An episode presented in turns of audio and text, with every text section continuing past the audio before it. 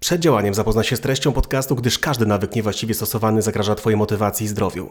Bartosz Aniszewski. Zapraszam na kolejny odcinek podcastu.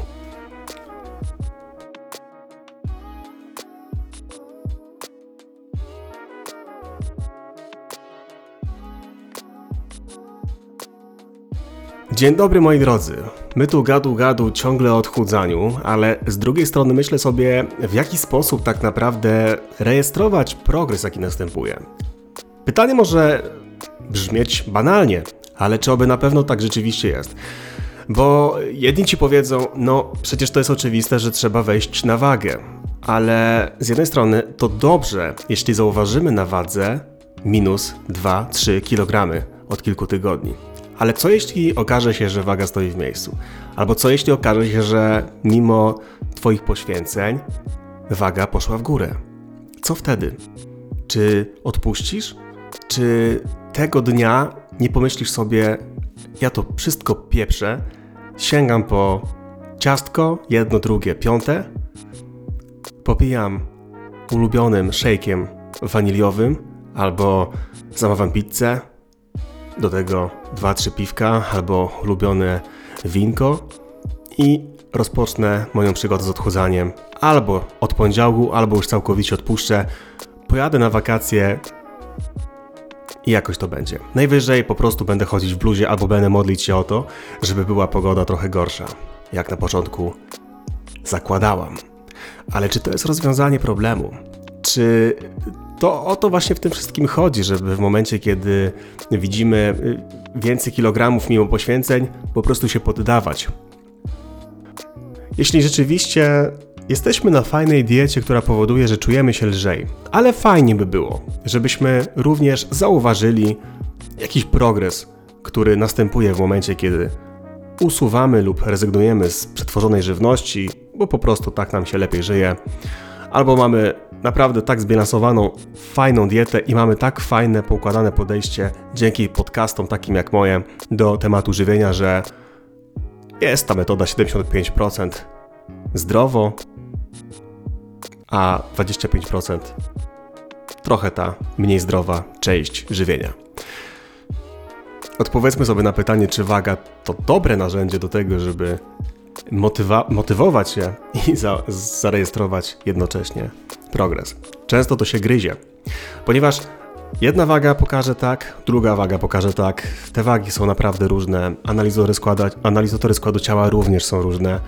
Mój analizator, składa może, analizator składu ciała może pokazać taką wagę innego dietetyka, troszeczkę inną.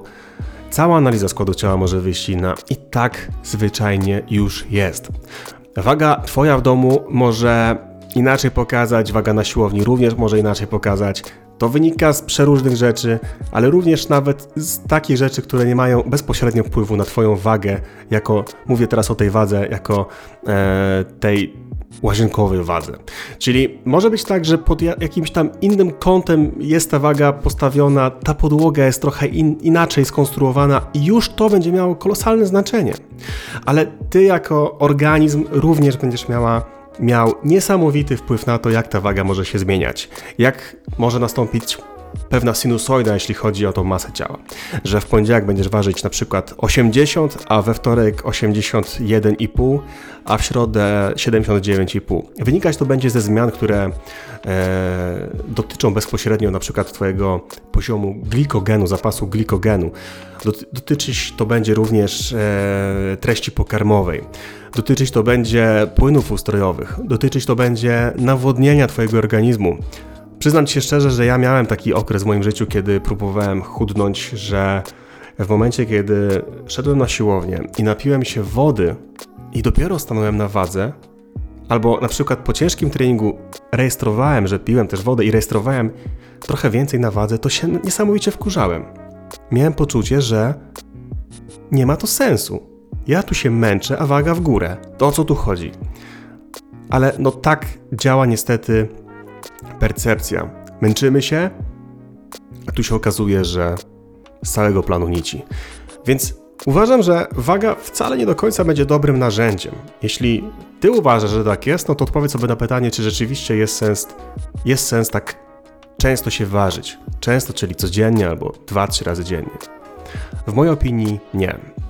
Ale innym narzędziem, o wiele fajniejszym, który występuje praktycznie w większości polskich domów, nie tylko polskich, jest lustro. Lustro będzie narzędziem, które da ci wiarygodny znak, że jest ok, że boczki są trochę mniejsze, że brzuch nie jest już tak zdęty, że ta buzia trochę tak jakby się zmniejszyła.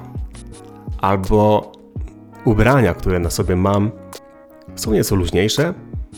Kolejna dziurka w pasku daje o sobie znać, że halo, ja też tu jestem, że może tą klamerę teraz wepchasz we mnie.